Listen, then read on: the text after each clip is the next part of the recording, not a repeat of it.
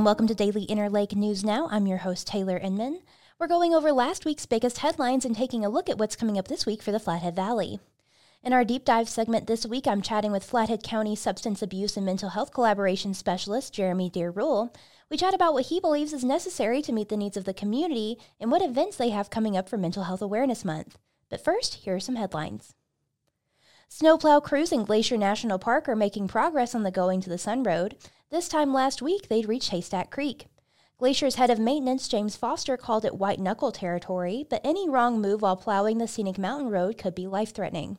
Engineering equipment operator Herb Ferguson said he's been in the position for 23 years. He said it can be harrowing to be in one, one of the bulldozers they call Pioneer Cats, named both for the heavy equipment company and because they are the first to go out on the road. You're under new snow that nobody's ever been through, so it, it, you can feel all the changes in the snow underneath the bulldozer. And so sometimes you'll push out and you'll sink. So you'll go out with the bulldozer and you'll just feel a, a drop. And that's always uh, a little bit scary. But it's a normal part of operating the machine. He said there is a lot to look forward to when plowing the road, including ample animal sightings like wolverines and bighorn sheep. The danger of the job occasionally crosses his mind, but he trusts that the crew is following safety protocols to the best of their abilities when it comes to avalanches and maneuvering the large equipment on the narrow road. The Sun Road opens to hikers and bikers through the west side entrance on May 5th, where it'll be open to Lake McDonald Lodge. Park officials said that typically the road doesn't open to Avalanche Creek until Mother's Day weekend. Construction is still ongoing in that area, and officials are warning visitors to prepare for bumpy and uneven roads. The east side of the Sun Road is currently open to rising sun and is available to hikers and bikers. Ballots are due May 2nd for registered voters living in school districts that are holding mail ballot elections. Ballots may be mailed or hand delivered but are due in a voter's respective district by 8 p.m. Mail ballot elections are underway in Cayuse Prairie, Columbia Falls, Kalispell, Kila, and Olney Bissell school districts. Voters are reminded to sign the outer envelope containing their ballots before returning it. Envelopes must be signed by the person who has issued the ballot. Polls will only be open in three school districts holding walk in elections on May 2nd Deer Park, Swan River, and Whitefish. Polls will be open at Deer Park School in Columbia Falls from noon to 8 p.m. In Swan River, polls will be open from 7 a.m. to 8 p.m. in the school library. In Whitefish, polls will be open from 8 a.m. to 8 p.m. at the district office. Contested trustee elections are being held in Cayuse Prairie, Columbia Falls, Deer Park, Kalispell, Kila, Swan River, and Whitefish. Cayuse Prairie, Kalispell, Olney Bissell, West Valley, and Whitefish school districts have put levies on the ballot. With the exception of Olney Bissell, these school districts are seeking approval of general fund levies. Find candidate profiles and more information about the upcoming election day on our website, dailyinterlake.com. The Imagine If Board of Trustees has decided to continue pursuing the Gateway Community Center as a new home for the Kalispell branch, but members still hope to garner enough support to find a more suitable location in the future. After a meeting spent grappling with the limitations set before them, the majority of trustees voted April 27th to have Flathead County Commissioners sign a letter of intent to buy the space, a necessary step to begin ne- negotiations with county officials over the library's stipulations for the location. County officials initially suggested the location inside the former mall building just off of US 2 last year, though it received a lackluster response from library trustees at the time. Though they have pursued a new home for the Kalispell branch in recent years, citing maintenance issues with the current building and lack of compliance with the Americans with Disabilities Act, they turned down the commissioner's offer. Board Chair Doug Adams listed off the 16 stipulations for the location that he sent to county officials last month, which largely focus on ways to improve the building and ease the financial burden of the move. Gateway offers a way to alleviate a time crunch facing the library since the lease for its current building is up in 10 years, though it is not a popular option among the public or trustees. Trustees Carmen Cuthbertson and Jane Wheeler, who sit on the facilities committee, listed several properties that have come to their attention recently. Despite the new prospects, Adam expressed doubt that the board could agree to a site and find money necessary to purchase and develop it within the next decade.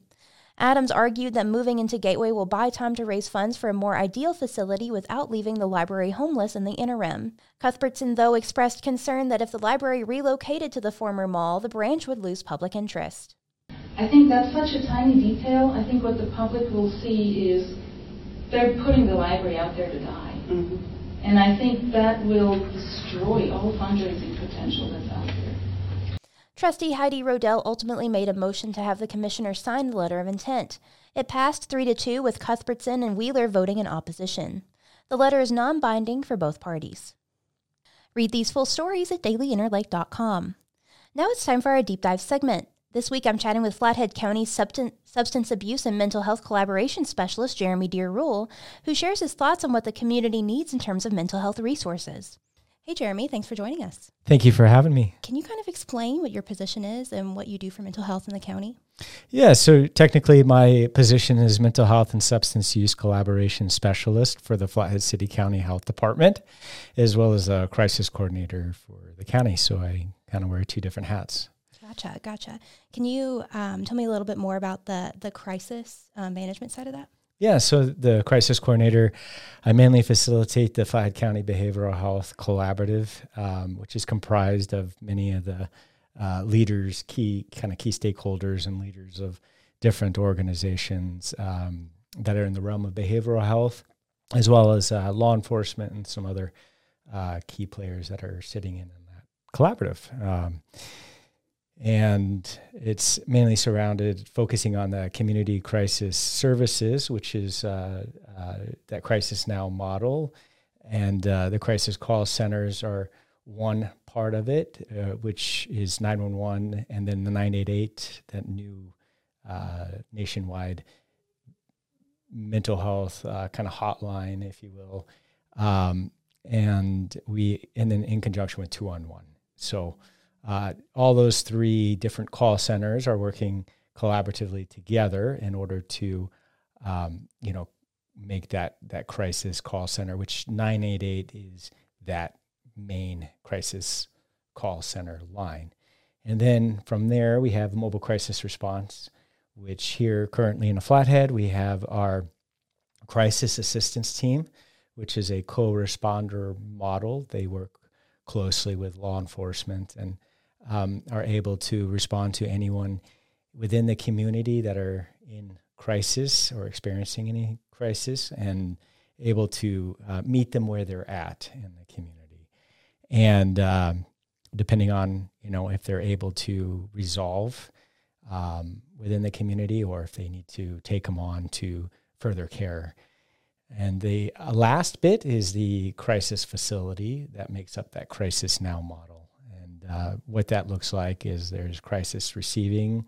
That's a 23 hour, 59 minute, um, you know, care. And then you have the next up would be the crisis stabilization, which is a few days, a little bit longer care. And then mid level would be uh, comparable to Logan Health Behavioral Health or we used to be Pathways.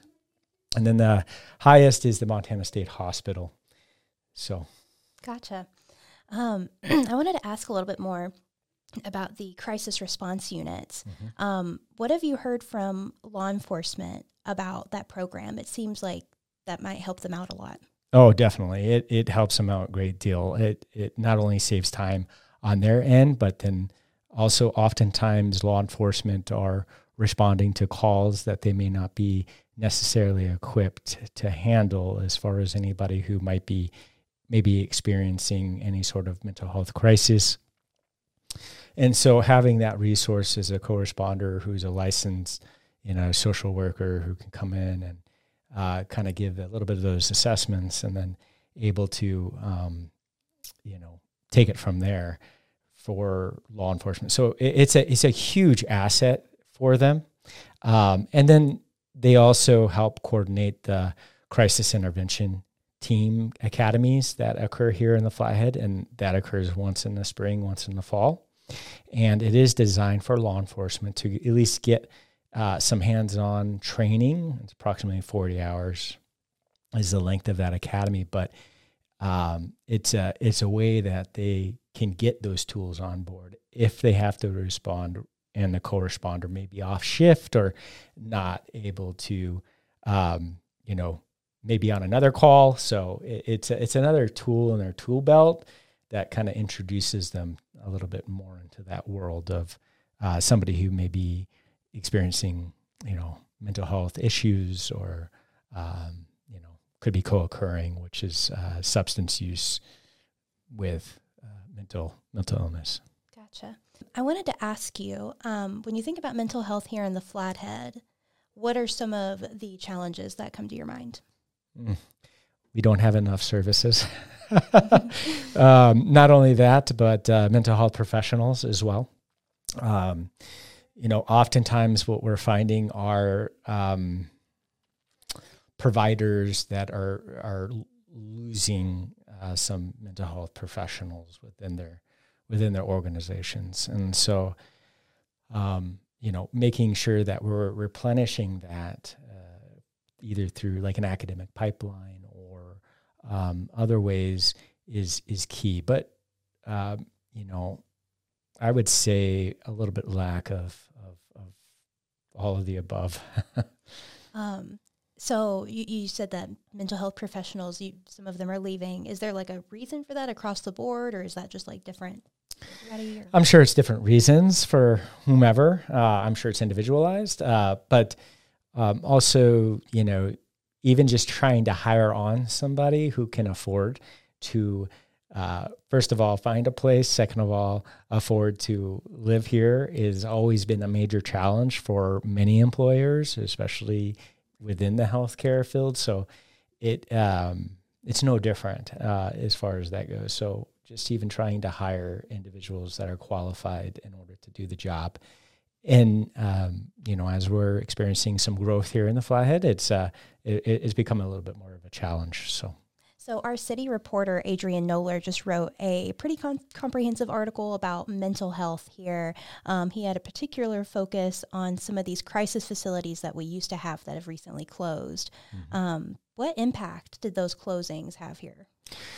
So it, it displaces individuals back out that may not have the the needed help um, that they that they desperately do need.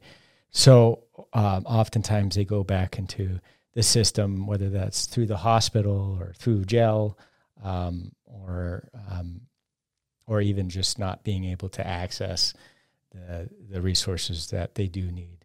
So um, it does have profound effects in the system in general and with other organizations. Uh, can see an increase in, um, some of their already full plates uh, to try and take on more. It's been a it's been a challenge. Right. So, so you mentioned before that uh, facilitating or getting a crisis facility here is part of your job. Can you explain a little bit about where you are in that or how that's going? Mm-hmm.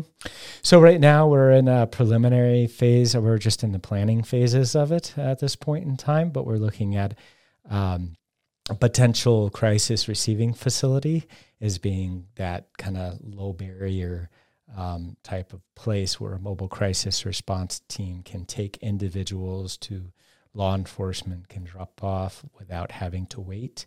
Um, and so it, it alleviates a, a, lot of those things to have uh, kind of a receiving center in place here in the community. So that's been identified and flagged as a, as a, um, a priority. And it's been having a lot of conversations surrounding it and, and getting, getting pushing it forward. So um, we do have some uh, a little bit of seed money that we are uh, looking at to try and get a crisis receiving center uh, location first identified and then second um, operationally and figuring out all those pieces to the puzzle takes uh, a while and it takes a collaborative effort amongst um, many many different types of individuals and organizations in the community all right. Well, you've told us about the crisis coordination part of your job. Um, what other kind of things have you been working on recently? Yeah, so uh, I do my mental health and substance use collaboration uh, specialist hat, and I sit on quite a few different other kind of uh, coalitions and uh, collaboratives, uh, and so with communities that care, uh, board and key leader group, as well as the um, universal screenings, I facilitate a committee that uh, does that. And so that's in a pilot stage that is wrapping up and it's been highly successful with, um, you know, doing some uh, screening tools for suicide ideation and for um, anxiety, depression, functional impairment, and uh, uh, CRAFFT, which is substance use. And so being able to flag any of the students um, that screens high and they can get immediate intervention that same day. Um, or if they are moderate, uh, they can do intervention. They do get intervention either one to two days after, depending on the capacity of the of the schools. And uh, oftentimes, uh, the students who have already screened high are often seeing, um, you know, already connected to therapists or whomever. There are occasionally those kids that fly under the radar um, that are captured and able to get the help that they need. And so we've seen dramatic drops from a screening that had happened um, in the fall and then uh, to the screening that happened in the spring. Gotcha. And those are uh, screenings that are happening at local schools around here. Um, what what schools like? How many schools are you guys doing that in? So the pilot project only focused on uh, one high school, um, and it's been high school aged uh, students. And so uh, the screening is designed through Rural Behavioral Health Institute, uh, and it is designed for sixth through twelfth grade. So mental mental health awareness month is in May. It is. Um, what have you guys got going on for that? So I've got a list, comprehensive list of all different kinds of um, events that are happening within the community here, um, and many other organizations that are putting it on as well. But uh, to kind of kick off things, there's going to be uh, Scott Erickson at the Flathead Valley Community College on April 29th at 5 to 8 p.m. And then the Nate Chute Foundation is putting on a youth mental health first aid on Gateway Community Center May 9th, 9 a.m. to 2.30 p.m. Raleigh House is doing an ice cream sh- ice cream social uh, from May 11th, and that's at 3.30 to 5.30 p.m.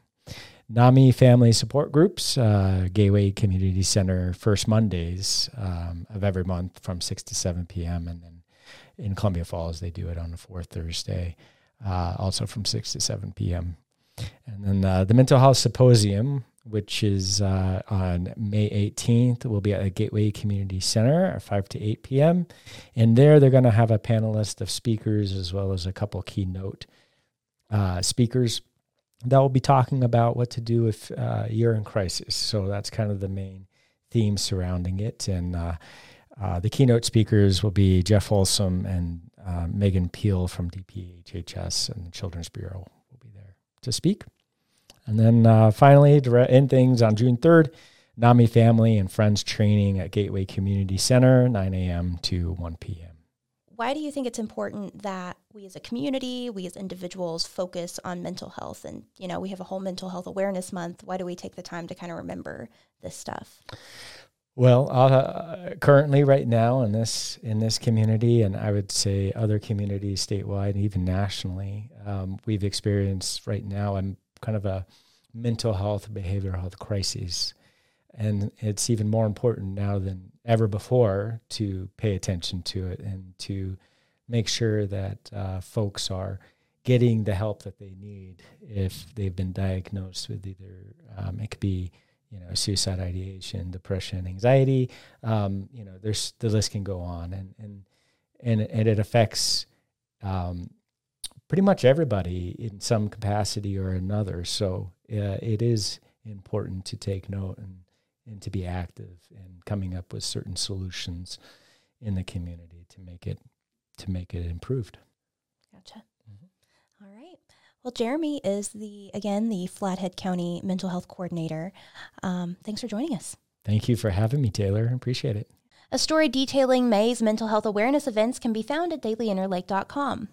Did you know the Daily Inter Lake has a breaking news app? Get up to date information about what's going on in the community. Search Daily Inter Lake in the App Store. It's starting to warm up, and you know what that means. It's time to get outside. Here's a look at what events are coming up this week. Author and University of Montana professor Christopher Preston will be speaking about his new book, Tenacious Beasts Wildlife Recoveries That Will Change How We Think About Animals, at the Northwest Montana History Museum on Thursday. Questions of coexistence, conservation technology, and ethics are central to environmental philosophy, which Preston embraced as a way to apply philosophy to something practical. His talk is May 4th and starts at 6:30 p.m. The Kalispell Farmers Market returns this weekend. An array of produce, baked goods, and crafts are available at the weekly market that will run through October. For more information, contact Kalispell Farmers Market at hotmail.com. The market takes place at the Flathead Valley Community College and runs from 9 a.m. until 12:30 p.m. And the 2023 Montana Spartan Trifecta takes place this weekend near Bigfork. Spartan Race is the world's leading obstacle race series. Each race is designed to test endurance, strength, agility, and mental toughness. The event brings people from all across the country to Bigfork to compete.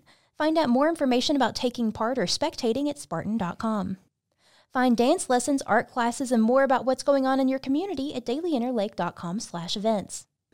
Thanks for joining us. News Now is a new podcast from the Daily Inter Lake. We're proud to be the largest news gathering operation in the region and one of the oldest papers in the valley. Consider becoming a subscriber to support our work. Call circulation at 406 755 7018 or go to the Manage Subscription tab in the top right corner of our website. Everybody stay safe and have a great week.